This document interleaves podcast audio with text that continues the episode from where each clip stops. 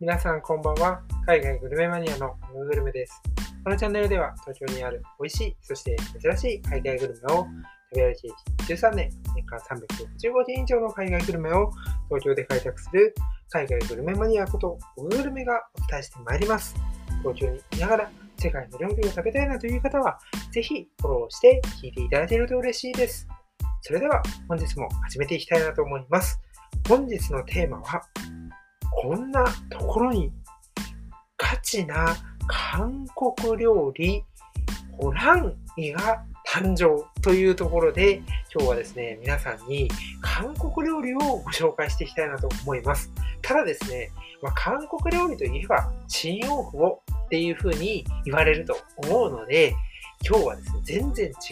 新お茶の水というところにですね、ま昨年末ぐらいにオープンしたらしい、え、韓国料理がたまたま見つけまして、しかもそれが結構ガチなものだったので、ちょっとね、これ素晴らしいなと思って、皆さんにぜひね、今日はね、その韓国料理の魅力をお伝えしていきたいなというふうに思っています。ただね、ググってもですね、あんまりなんか情報がないんですよ。そういう食べログとか、その公式のインスタグラムしか情報がなくて、そんなですね、まだ知られていないんですよ。すごいガチ感が半端ないので、そこら辺をですね、皆さんに今日はお伝えしていきたいなと思います。それでは早速行ってみましょう。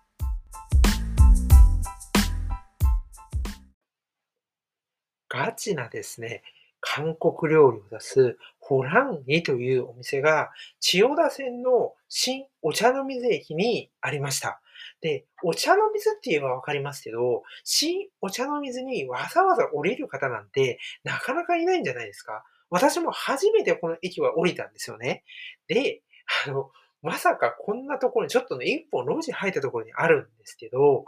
雰囲気がすごいんですよ。もうなんか、そのテーブルとかもガチ韓国、まあ、新大久保とこにあるガチ韓国料理のお店のような、こう銀色のね、テーブルになんかドラム缶のような、こう椅子、そしてこうカウンター席のところはもう屋台のような雰囲気で、本当にザ・韓国じゃんっていう感じがもうね、な、店内に広がっているんですよね。なんかあの、お水を入れるこう、あの、ボトルみたいなのあるじゃないですか。大きいね、あの、自分でついでもらうような。それにもなんか韓国の女優の方なのかな？なんかそれのね、こう、シールみたいなのが貼ってあったりとか、なんか全てがね、結構こう、韓国やなーっていう雰囲気が伝わってきたんですよ。だからこれはすごいだろうと思って、メニューを見たら、まずね、飛び込んできたそのメニューに結構心惹かれたんですよね。で、それはどういうメニューかっていうと、店名になっている、ホランイっていうところを取りまして、えー、ホランイランチセットというのがあります。で、これは、えっと、値段が1350円なんですけど、すごいんですよ。これどういうものかって言いますと、こう、大きい、こう、丸い、こう、なんていうの、なんだろうな、こうプレートみたいな、お、あの、お茶碗とかをいっぱいいろんなものを、こう小皿とかをこう乗せる、こういうお盆みたいなのあるじゃないですか。日本とかで丸い。ああいう、こう、大きいお盆の、ところに、小さいこう小皿のようなものに、いろんなですね、具材、いろんな、こう乗ってるんですよね。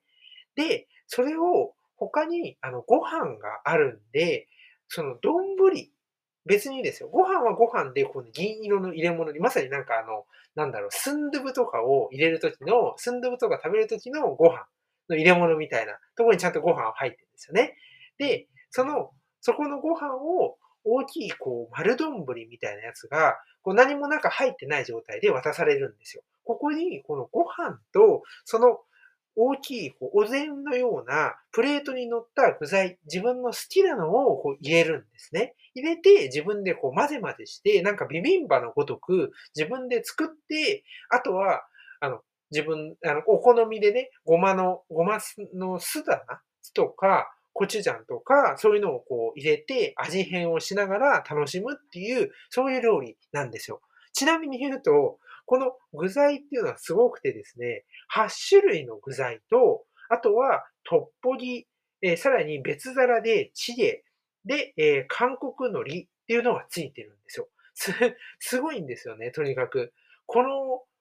プレートだけ見てもめちゃめちゃ色鮮やかで、今日のちょうどあの、カバー写真というキャアイキャッチ画像にしてるので、ぜひちょっと見ていただきたいのと、今日、えー、夜の10時ぐらいに、えー、ツイッターでツイートでありますので、そちらもちょっと見ていただけたら嬉しいんですけど、本当にすごいんですよ。上からこう、なんていうの、真上からこう下を見ると、すごく綺麗で、見栄えもいいですし、これはね、すごいなと思いました。こんだけこだわってるのないんですよね。しかも、一つ一つのこう食材を、その、カウンターの裏側、裏側というか、こう中側のところは、あの、皆さん、その料理人の方とかスタッフの方が作ってるんですけど、一個一個こうプレートに、小さいプレートに、え、の入れてですね、丁寧に丁寧にその大きい、え、プレートお膳みたいなのをこう完成させていっているんですよね。そういうのも、こう、ちょっと席離れたとこから見えるんですけど、まさになんかこう、韓国の屋台とかで大皿がいっぱいこう置いてあって、そこからこう取ってって、で、プレートに乗せて自分で食べるみたいな、そんな感じをね、こう、彷彿とさせるような、そんな感じだったんですよ。で、ここにですね、すごいのが、これだけじゃなくて、お肉も乗ってるんですよね。で、なんかちょっとこう台座みたいな感じで、一個こう上に上がったような感じになっているわけなんですけど、このお肉もですね、めちゃめちゃこう食べ応えがあるプルコギですね。野菜プルコギが乗ってるんですよ。これも結構なボリュームがあるんですよね。で、ご飯はもちろんおかわり自由なんです無料なんですね。だから、めちゃめちゃお腹いっぱいになれるんですよ。だってチゲもあるんですよ、他に。すごいボリュームじゃないですか。これ本当にね、こんな、なんかこれを1350円で出していいのかなみたいな レベルなんですけれども、本当に、えー、こう、なんだろう、ガチ感が伝わってくるとこなんですよね。作ってらっしゃる方はね、おそらく現地の方だろうなっていう感じでした。あの、提供してくださった女性スタッフの方は日本人の方だったんですけど、あの、作られている方は本当にもう本場の方なんで、間違いないですし、やっぱり雰囲気っていうところもね、本当にね、あ、こんなところに、いや、なんか、韓国料理があるんだっていうふうに思ってですね、すごくね、あの感動をいたしました。で、あんまりないじゃないですか。やっぱり新大久保とか、あとアジア街に言えば上野とか、そういうところに韓国料理ってやっぱり多いっていう傾向なんですね。なんですけど、こう、新お茶の水、どっちかっていうと神保町とかが近いので、カレーとかが有名だったりするわけですよ。もちろんそれはインドカレーもそうだし、和風のカレーもそうだし、洋風とかのカレーもそうなんですけど、あそこら辺はカレーとかの激戦区だったりするので、本当にカレーが、こう、なんて言うんだろう、一番表立って出ているところで、まあカレーで有名でもまあ全然不思議じゃないよねって思うんですけど、この新用法とかにあるような韓国料理、ガチのものが、新お茶の水にあるっていうのは、本当にね、感動しました。ちょっと何度も本当に本当にって言ってるんですけど、そんな感じでですね、ぜひ皆さんに、まだね、知られていないですよね、ネットとか見ても。なので、今のうちに行ってほしいなというふうに思います。そのうちね、多分ね、なんかメディアとかに取り上げられ出すと、特に韓国料理って若い女の子に人気じゃないですか。だから、絶対来ると思うんですよ。私が、あの、訪問した時も、まあ、どうだろうな、2時近くになっていたと思うんですけれども、その時でも、あの、女性の若い方とか、えあとカップルの方とか、え結構いらっしゃってたんですよね。だから、あの、もう知ってる方はですね、どんどん通っているし、皆さんなんかね、こんなとこにあったんですね、みたいな。え、すごく美味しかったです、みたいなね、感想を、あの、か店員さん帰り際に店員さんにおっしゃってたりして、あ、これは結構今後流行るんじゃないかなっていう、こう、なんだろう、兆し？そういうのがね、もうそれこから見えてましたね。なので、ぜひ皆さんには、こう、韓国料理といえば新大久保っていうのはもちろんそうなんですけれども、ちょっと違ったところでも、本場のガチの韓国料理を楽しんでいただけたらなと思います。そしてですね、ちょっと次のチャプターでは、これ以外の料理もあるので、どういう料理がランチメニューに楽しめるのかっていうところをご紹介をしていきたいなと思います。ランチメニューにはですね、他にもですね、ケジャンランチセットというのがあります。これはですね、ちょこっと先ほどのランチセットよりも高くて1650円するんですけれども、ではこのね、カンジャンケジャンというのがついていたり、ヤンニャムケジャンっていうね、まあ、ケジャンがね、結構ね、ついてたりするんですよね。これもね、またね、ちょっと豪華なランチセットのもう一つなんですよね。で、やっぱりお店としてもね、こうランチメニューのトップに並んでいるところなので、おすすめなのかなっていうふうに思います。あとは、こう、ランチの単品メニューっていうのも、単品というか、そのランチ単品っていう形での単品なんですけど、アラカルトではなくてね、こういうのが、カムジャンジャタン定食であったり、えー、タッカンマリ定食、それからポッサム定食、まあ、定番どころで言うと、ビビン冷麺であったり、水冷麺、えー、石焼きビビンバであったり、海鮮スンドゥブチゲ、えー、豚キムチチゲ。というでね、あ、ビタキムチチゲ、すいません、間違えました。そういうのがありましたり、えー、追加のね、おかずっていうと、先ほどのカ